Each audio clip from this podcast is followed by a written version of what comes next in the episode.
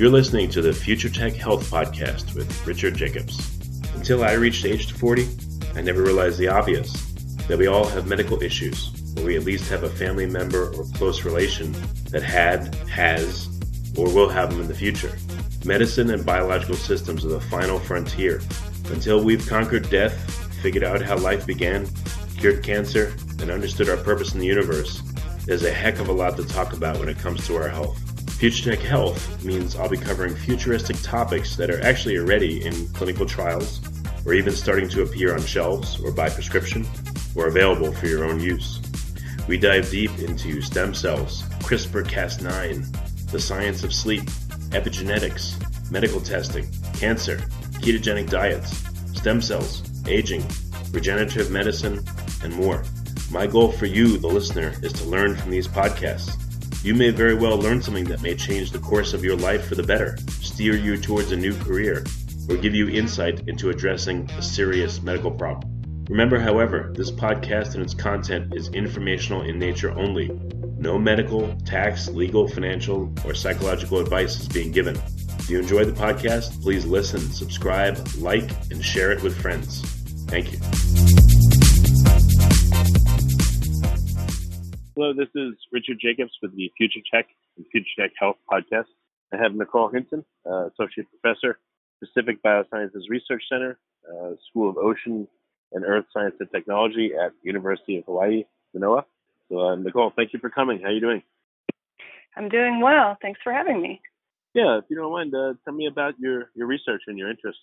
Yeah, so I run a research lab at University of Hawaii and we are primarily interested in fungi and uh, the interactions of fungi with other organisms, and specifically their interactions with plants. Well, I know basically that, uh, I guess, well, bacteria, I guess, is supposed to do nitrogen fixation for plants. Um, what are the roles that fungi have with plants? How do they interact with them? Well, if you open any basic biology textbook, there's probably about one paragraph in the 800 pages that's dedicated to the role of fungi with plants, but it's actually a, a really critical one. So it's thought that when plants moved from an aqueous environment in prehistoric times to a terrestrial one, that they were only able to do so because of a symbiotic interaction with fungi. So you can imagine that living in water is pretty different from living in land. And right. for a plant to make a living in water, it's going to require different capacities than on land. So it's been proposed that in order for plants to make this transition to gain the nutrients that they need in order to survive in soil, that they formed this uh, intimate interaction in their early roots with fungi. And these fungi had enzymatic capacities and physical capacities to seek out soil nutrients and then transfer these to these early land plants. And then this became a mutualism where, in exchange for providing plants these nutrients, the plants, through photosynthesis, were providing the fungi with carbon to complete their life cycles. So, this is a, a very old symbiosis. It's uh, thought to be about 500 million years old and it's one that's basically led to the greening of the planet. Hey, quick, quick question here. I guess plants that are in water, you know, imagining them having to uh, take in carbon dioxide and also oxygen in the root system. I guess they're they're relying on the dissolved small fraction of CO2 and oxygen in water. So it seems like right. it's just speculation that they'd be like very slow growing, and I don't know. They they would have to have a very different physiology in order to grow versus land plants. Yeah, I mean, it's a pretty amazing leap to go from water to land, right? You're dealing with uh, dissolved nutrients and, like you say, uh, oxygen and CO2 that are suspended in water versus in the air and uh, nutrients in the soil on land. So, yeah, it's a, a, pretty major transition and one that plants wouldn't have been able to do without these uh, fungi, which are called mycorrhizal fungi. I didn't even think about this, but was this coincident with um, animals transition to land, or was it before or after? I thought, I guess I, I don't know how plants mm. started. I just imagine they started on land and down in the water. Yeah, uh, plants I think figured it out before most of our contemporary animals that we think of.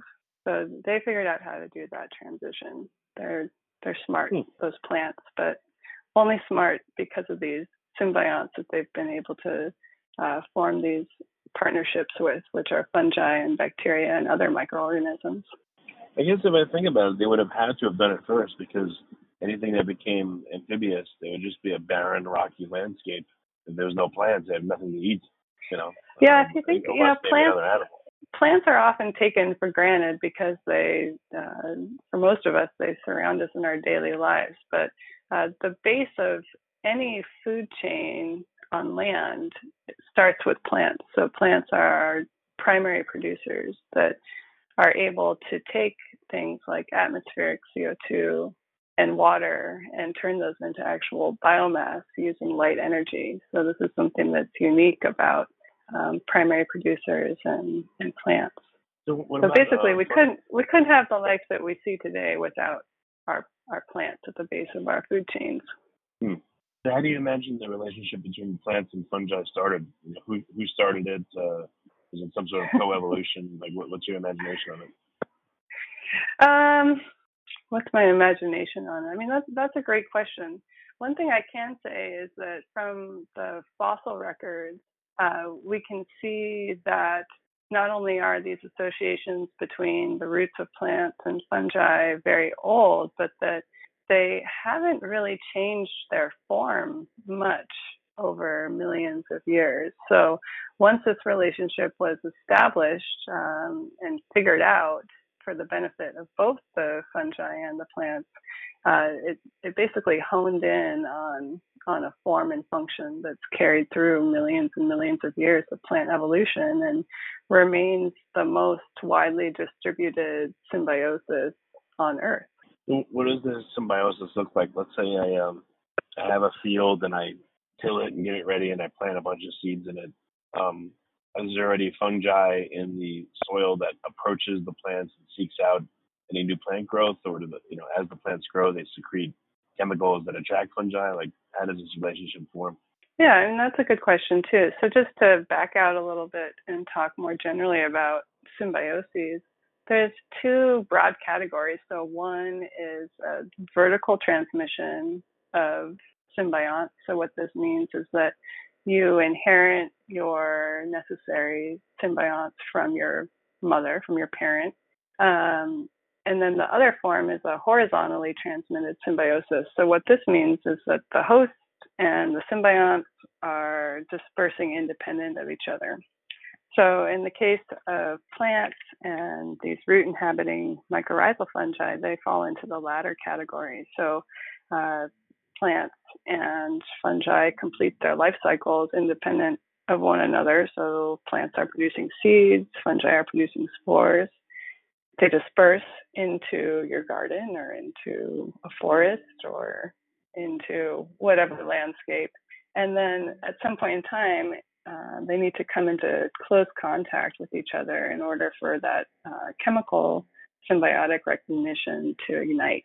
And through these chemical cues of basically doing this little dance of are you friend or foe, eventually the physical interaction takes place where um, the very early ages of a seedling, so a very small seedling becomes colonized in its roots uh, by these fungi. And the um, the portion of the fungus that's colonizing the roots is called the, the hyphae, or this is vegetative growth that's going into the roots of these plants to form this tight physiological connection. What about um, bacteria, again, that do nitrogen fixation that will, you know, gather in nodules inside the plant roots? Do you see a three-way interaction here with the fungi and the bacteria yeah, and yep. the plants? That that can happen. There, there's definitely plants that harbor both nitrogen fixing bacteria and mycorrhizal fungi. And then there's been some really interesting um, recent research that's looking at the bacteria that obligately live inside these mycorrhizal fungi and actually help them metabolize certain forms of nutrients that they might be encountering in soils. So not only can you have these spatially structured uh, nitrogen fixing bacteria on one portion of a plant's roots with mycorrhizal fungi on another portion, but even inside these fungi, you have helper bacteria.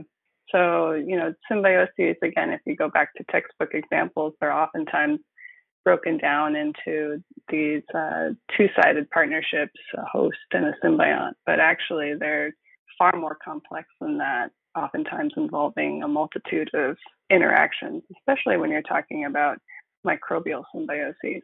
Yes, you can have multiple symbionts. You know, you can have, a, I guess, bacteria inside of a fungus, and the fungus, I guess, is a symbiont with the plants, and then there's other bacteria that are yeah. just symbionts with the plants, and I mean, there's all kinds of interactions.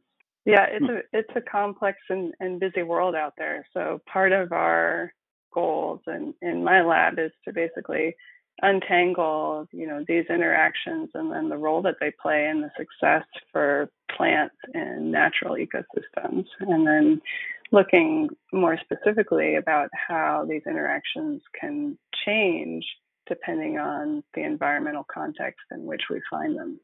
So yeah what are what are some of the specifics of your research then? What are you looking at? You know what kinds of plants or what kinds of fungi yeah so as you might be aware uh, hawaii is you know, renowned as a, a great place to visit as a tourist and hang out on the beach and has a beautiful tropical climate, but it's also um, the extinction capital of the planet. So Hawaii has 25% of the species listed as um, federally endangered through the Endangered Species Act are, are found here and actually nowhere else, so endemic to the Hawaiian Islands. In addition to that, we're known as the invasion capital of the world. So not only do we have many of our native species that are at risk, but we also face a lot of pressures from non-native species um, impacting our remaining native habitat. So it's kind of a, a double whammy. And uh, much of the work that my lab is interested in is uh, how is it that plants become able to invade when they're introduced into new territories? And does this have something to do with their interaction with uh, microbial symbionts and specifically with these mycorrhizal fungi? And then on the flip side of that, if we're interested in restoring native landscapes uh, with native plants and even some of our most endangered native plants, what role can these beneficial fungi play in helping with these restorations? Well, you set up situations in your lab where you have native plants, you know, like a mini ecosystem, and you have a, another plant that has invaded some part of the island, and you introduce it in the lab in this little controlled environment and see how it first takes, you know, effect and take samples and see what, what fungi start to, you know, populates and you know, see it from the beginning? Have you been able to observe that?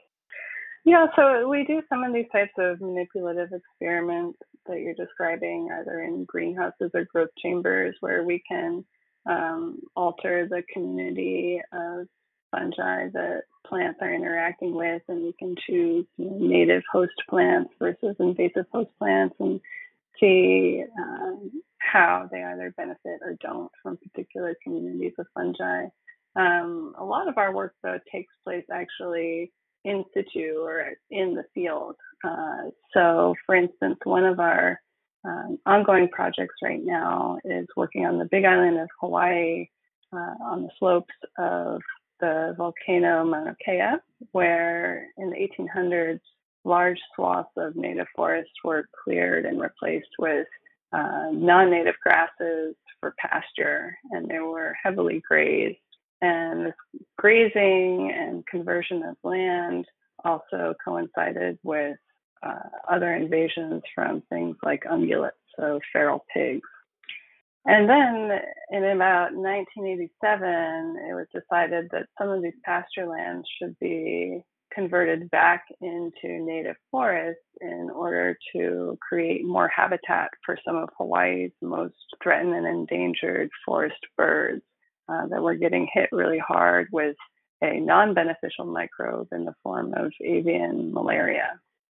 Uh, so, in order to convert pasture back to forest, it was decided that about 400,000 trees over about a 15 hectare area should be outplanted, and this was a single species of native tree. So that was a huge effort to, to outplant almost half a million trees. And then following up with these efforts were additional uh, revegetations using other native uh, plant species. So what we have now is this patchwork of remnant pasture that's been abandoned, uh, these outplantings of native trees, and then outplantings of native trees mixed in with other native species, and then some remnant forest.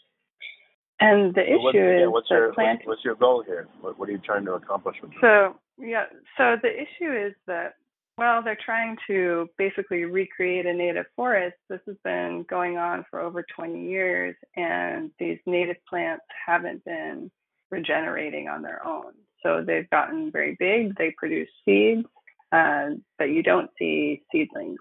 So, what we were tasked with trying to figure out is is there some limitation in the soil where these plants aren't encountering their necessary mycorrhizal fungi and because of this, they're incapable of basically regenerating or increasing their population sizes. So, in order to do this, this involved a really intensive field effort where we're sampling soil and sampling roots, and then using um, DNA sequencing technologies, we can identify the community of these mycorrhizal fungi that are inhabiting these restored forests, and we can compare those to the remnant forests. And basically, the take home message was that we found indeed there seems to be some very strong limitations of um, these restored forests missing critical and keystone mycorrhizal species that are found in the remnant forest. So we suggest that basically, if you want to regrow a forest, you can't just plant trees. You need to also be thinking about these below ground interactions and the roles that they play in long-term forest succession. Well, why can't you culture the, the mycorrhizae and grow them and then, you know, inoculate the soil when you're planting, you know? Yeah, that's a good that's a good idea, and that's one that uh, when we work with land managers here in Hawaii, uh, after we've kind of done these cross comparisons of habitats, we can say, yes, if you're interested in basically setting up these more complex interactions that are going to support your uh, ecosystem services, like a forest should, uh, you should think about pre inoculation with some of these native microbes. So that's been another big push in my lab is how is it that we can actually uh, use these microorganisms and specifically uh, fungi in restoration and conservation practices here in Hawaii and elsewhere. Well, have you tried it? And you know, if you don't have it, what happens? Yeah. So uh, but then one just of never our procreate, so or, I, or what will happen? Yeah. So I I told you now. I just told you about one of our field experiments, and now I'll move and tell you one of our examples from uh, a more controlled experiment where we really wanted to see, you know, if plants are missing their mycobiome or the fungi that inhabit the healthy parts of plants, leaves, roots, shoots, etc uh, is this really having a strong impact on their health? So, uh, in order to look at this, we used uh, a host plant which is endemic and endangered in Hawaii. It's a species of mint, and it forms both a below and above ground associations with a whole suite of bacteria and fungi. Uh, one of the main things that's been leading to the decline of this species is it gets hit really hard with a foliar pathogen. So this is something that if you're a gardener, you may have seen before. It's a powdery mildew that can show up on things like cucumbers and tomatoes. And this powdery mildew is not native to Hawaii, but it was introduced at, at some point in time. We don't know exactly when. Uh, but basically, this plant is having a hard time surviving in the face of this pathogen. So what we did uh, under controlled growth chamber conditions is we had sterile individuals of this plant so they were grown in culture. And then we inoculated them either with their below ground mycorrhizal symbionts and they're above ground foliar symbionts. These are fungi that live on healthy leaves, or one or the other, or none. So that was a control. And uh, then we introduced to these plants the pathogen, and we followed the uh, increase in disease prevalence over time. And what we found is that basically the plants that had a intact microbiome had much lower disease prevalence than these controls that had none. So um, it was about three times lower disease incidence, maybe even a bit more, uh, in these plants that had been inoculated relative to the controls. So um, the control plants were not looking good. I can just say that they were pretty unhealthy, whereas these plants that had undergone these inoculations either above and below ground with beneficial fungi or both uh, survived and did quite well. So, what I can also say though about this project is that the next steps would be to take these plants that survived and then put them back into the field conditions and see if having this probiotic or these pre-inoculations actually helps them in a more um, natural setting that, that isn't as controlled as our growth chamber. But we, we definitely feel encouraged by these types of results But there there is not only a really strong role of these fungi uh, for benefiting plants, but it's one that can potentially be um, harnessed and, and, used as a tool. You said in, in uh, when they would replant an area that had been you know grassland, the plants would grow to adulthood, but then just not you know they would die from there, or where was the stopping point? Or would they just not uh, grow so at all? It's kind of the analogy that I use for that situation is it's kind of like planting a garden. So these uh, woody species, some trees, some shrubs, uh, were outplanted as seedlings, and now they're over 20 years old. So some of them are, are you know pretty tall, getting 30, 40 feet tall, and they produce flowers and they produce fruit uh, and they produce seeds, but those seeds aren't sprouting. So, for whatever reason, when a seed lands on the forest floor in these revegetated or reforested areas, uh, they're not they're not able to survive. And what we found is that part of that survivorship, or lack thereof, is owed to the loss of some of these key mycorrhizal symbionts. So why not look at uh, seedlings and try different mycorrhizae that are you know coincident with them or not, and see you know which ones will grow and which ones won't. That seems to be like the you know, you're looking at pathogens and stuff, but that seems a little bit away from the actual problem that's happening. Yeah, yeah. So those are two separate projects. So um, you know, you were asking about the the general efficacy of using fungi to protect plants. So that was the kind of controlled mm. experiment where we were fighting fighting good fungi against bad, bad being the pathogen. Um, so in the context of the field experiment, where what they're trying to do is regrow a forest, that would be, you know, a, a good recommendation is basically to grow seedlings with these fungi that are found in the more intact remnant forest prior to doing any additional outplantings. And that is part of what we recommended in this case to the land managers for this wildlife preserve. So, what do you think is the consequence for agricultural crops? You know, especially monoculture, when they keep planting the same thing. Do you think it's a depletion not yeah. only of like nutrients in the soil, but also the mycorrhizae that are there in the soil too? Yeah, I mean, so this is uh, a very active area of research for obvious reasons because food security is something that uh, is important to all of us. And because of the important role that mycorrhizal fungi can play in eating plant success, there's a lot of interest in uh, how we might use these fungi to increase crop yields and uh, sustain our very limited uh, phosphorus resources and limit the need for um, fertilizers. So um, the answer is yes. they matter.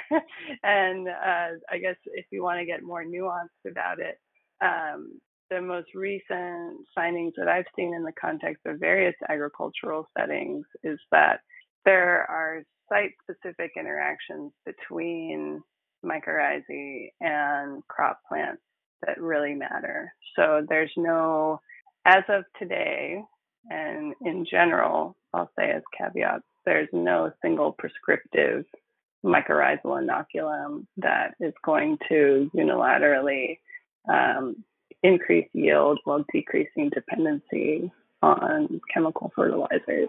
I would think this would have been more studied than just, uh, you know, restoring natural landscape to an area. I would think it would be heavily studied, but is it not, or, or is that not your area enough for you know? So, are you asking is studying agricultural lands not not studied?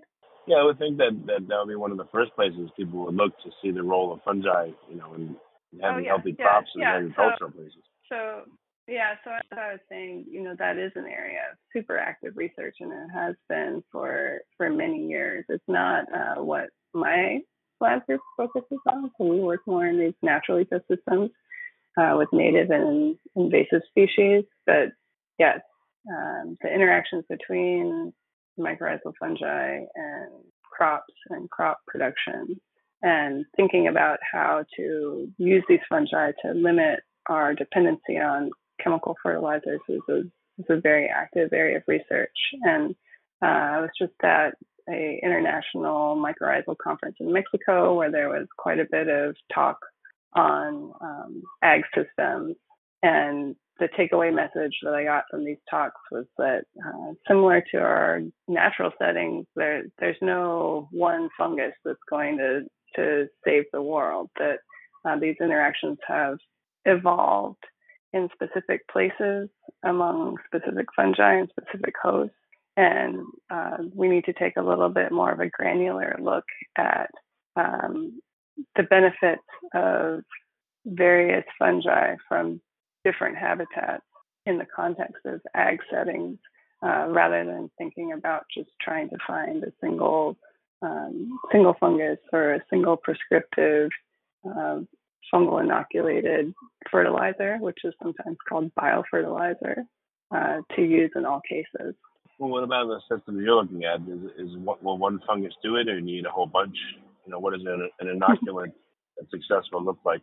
What is it composed of? Yeah, yeah, that's a that's a good question. Uh, do you need a diversity of fungi to support a diverse ecosystem like a forest, or can you just do it with one? Um, well, I'll say in the context of native forests, generally what you find is a very high diversity of below ground uh, fungal symbionts. However, one example that shows you don't necessarily need this diversity to grow trees, at least, is some of the work that we're doing on tree invasions, uh, where we have non-native conifers that are spreading rapidly into some of our national parks. Um, and these national parks are things like the Haleakala National Park, which is a, a, a volcanic crater, so cinder cones, not pine forests. And it turns out that pines are not only invasive here in Hawaii, but they're actually the, the most invasive tree species um, in the southern hemisphere. So places like South America, South Africa, Australia, New Zealand, uh, pines are very problematic invaders. And then more interestingly for our work and uh, for invasions in general is that these pine trees cannot survive in the absence of specific interactions with mycorrhizal fungi. And here in Hawaii, the fungi that these pines partner with are also non-native. So what we're looking at is basically a co-invasion of pine trees and their mycorrhizal symbionts. So in this case, sorry. I would guess what happens is when a when a species successfully invades, it either co-ops or just forms a partnership with some kind of fungi that's locally there. Maybe that's in small numbers, but you know, with the new species, that, that the reason why it successfully invades is it's able to partner with fungi, so it has like a, a dual advantage there. You know, they're they're protective of yeah, each so other, that, and that's why it's so successful. So that's one pathway to invasion is basically co-opting existing symbionts. Uh, in the case of pine trees, that tends not to be the case. That they actually bring their symbionts along with them, or at some point their symbionts are introduced to the landscape, and this is what spurs their invasions. And you're asking about do, do we need diversity or not in order to form these healthy partnerships? And in the case of invasions, and specifically in pine invasions, the answer is no. Uh, that basically these pine forests are able to expand and expand over a fairly short period of time, 50 years or less, and very, very rapidly uh, into um, intact native landscapes using just a handful of fungal symbionts. Were they're using more than one, though. They're using multiple, like you said, a handful. Well, so this again is where it gets a little more nuanced. But basically, what we found, and this has been followed up with studies elsewhere around the globe where pines are problematic invaders, is that the further you get from a pine plantation, so these are the purposefully planted uh, pine forests, further you get where you're finding um, invading pines, the fewer symbionts they harbor. And interestingly, what we found is that these pines that are really getting out and infiltrating these native landscapes can actually harbor only a single mycorrhizal fungus, and it's the same fungus throughout the globe. So this fungus is a very good invader as well. What, do you mean? Is it the, at the heart of the invasion to see more diversity of fungi, and at the edges of it you'll see less? I'm not sure what you mean. Uh, yeah, so you the way that invasions generally work is that you have some purposeful introduction of a non-native species, or it can be a non-purposeful accidental introduction. But in the case of pine forests, these are forests that were planted in order to produce timber. So uh, these were purposefully planted, and then over time, the um, the pines regenerate and start to spread outside of these initial plantations. So what we find is that if you look inside the plantations, there's about half a dozen or so co-introduced mycorrhizal fungi. But if you look at these trees that are now spreading um, in our system, you know, upwards of a couple kilometers away from the plantations, they tend to harbor just a, a a single or one or two mycorrhizal partners. So the take home message with this is that for trees to invade, they don't need diversity comparable to what they experience either in a forest setting, uh, in a plantation, or a forest setting in their native habitat, which would harbor even greater diversity than what we find in plantations below ground. Hmm, okay, I see what you mean. They're adapting to their new environment. They're still able to invade even though they don't, they don't have everything going for them they had in their home environment. Well, you know, we've talked a lot about host symbiont interactions, but there's a whole other level of interactions that are going on below ground. So these are the interactions between these fungi. So um, these fungi are receiving carbon from their host, but they're also competing with one another for soil nutrients. And depending on how well they're able to access and transfer these nutrients to their host, there's then reciprocal rewards. So the fungi that are uh, providing the most benefit to their hosts are often those that are receiving the most benefit from those host plants. So in a forest setting where there's high competition, it makes sense that you uh, would have this this greater diversity where you basically have fungi that are trying to um, not overlap in the pools of resources that they're chasing after. When you move outside of a plantation and there's less competition because you're entering a novel landscape, it makes sense that diversity isn't as important. I gotcha. Makes sense. Are there any other players that people aren't aware of? You know, bacteria, fungi, any other things you found in the ground and soil that's a, a coincidence. You seem to be looking more than most people. That's why. I, I mean, the the closer we look at these interactions, like I was mentioning before, they they're very rarely, if ever, just a a two partner situation. And um, like I mentioned earlier, there's there's pretty good evidence in most cases you have endosymbiotic bacteria. So those are bacteria that are living inside the healthy tissue of these fungi that are helping them uh, run their metabolism. And, you know, I would not be surprised if, in addition to these bacteria, there's viruses and other microorganisms that are playing key roles in establishing the symbiosis. Okay. Well, very good. So, what would be, um, you know, an achievement that you'd be really happy with in the next year or a couple of years? What milestones are you looking to hit? Hmm. In the next year or couple years, the the main thing that we're really interested in now is that you know it's well established that these fungi are important in plant health. But what's less clear is that as environmental conditions change and as these uh, below ground microbial communities change, what repercussions does this have for supporting healthy hosts? So, concurrent with that, if you have a ubiquitous mycorrhizal fungus across a landscape, uh, is it playing the same role for its host no matter where it exists? So, these types of functional questions are the ones that we're really focused at getting at right now, with the overall goal that if we can figure out what constitutes the healthiest microbiome for plants, that then these can be used as tools for uh, agriculture, conservation, etc. Okay, very good. Well, what's the best way for people to get in touch with the lab or you and ask questions or see papers that you put out? Um, the best way to get in touch would be just to go to our lab website, which is hynsonlab.com. Okay, very good. Well, Nicole, thank you for coming. It's been uh, an interesting podcast. I appreciate you being here. All right. Thanks much.